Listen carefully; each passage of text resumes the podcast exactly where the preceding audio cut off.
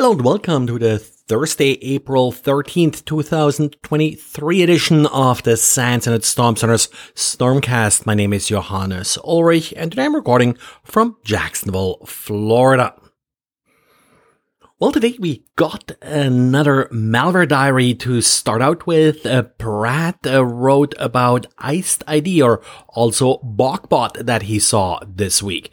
This particular sample comes from Tuesday and uh, well, Given that uh, Google is making quite a bit of money with malicious advertisements, they're giving back to the malware community by also hosting their malicious password protected zip archives in Google Firebase. That's what this particular malware does.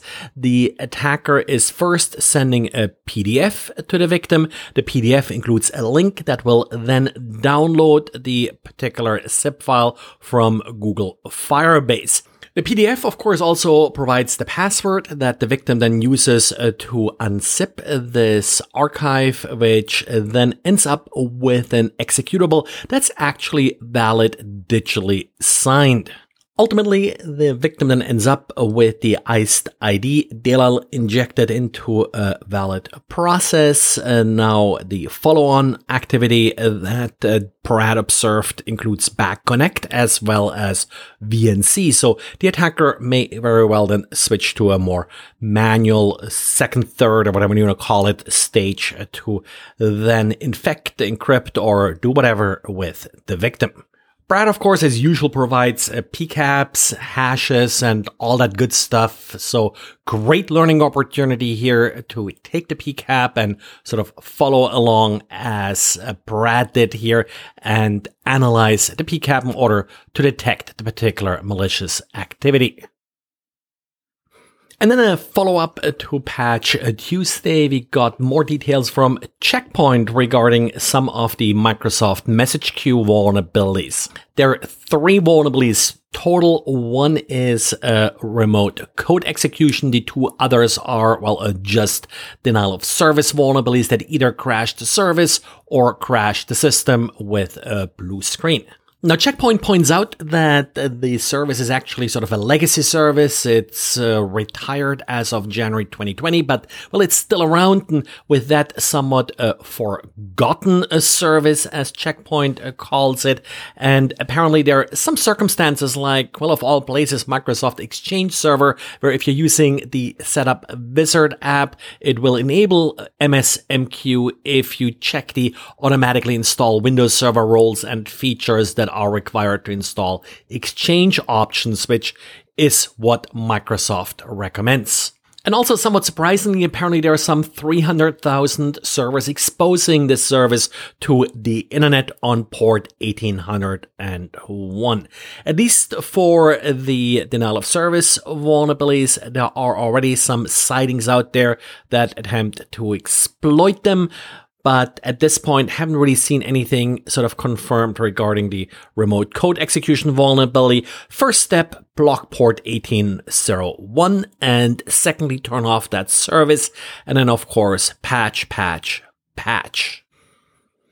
And then we have five new vulnerabilities in NTP, the time server software, and that's the version from ntp.org.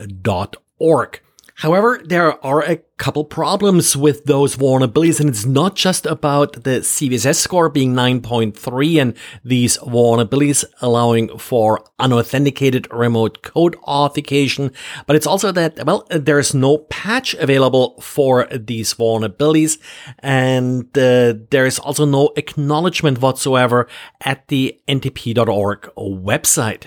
The only sort of official announcement of these vulnerabilities can be found on the German Office for Security in Information Technology. The website has a very brief summary of these vulnerabilities. And then there is also a GitHub repository.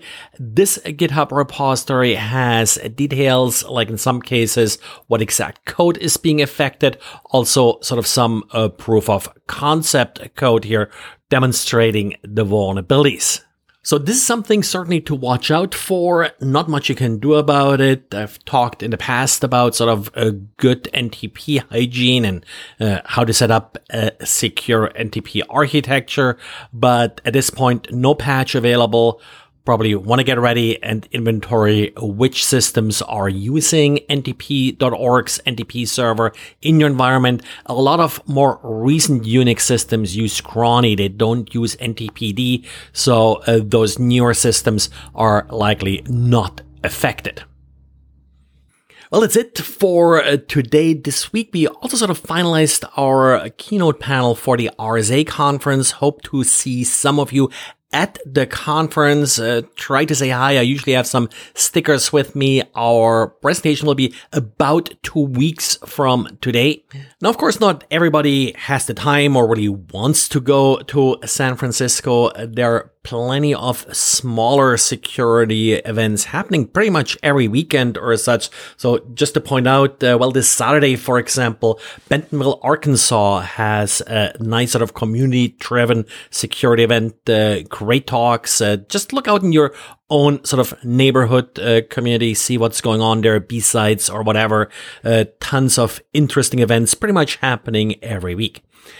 Thanks, and that's it for today. Uh, talk to you again tomorrow. Bye.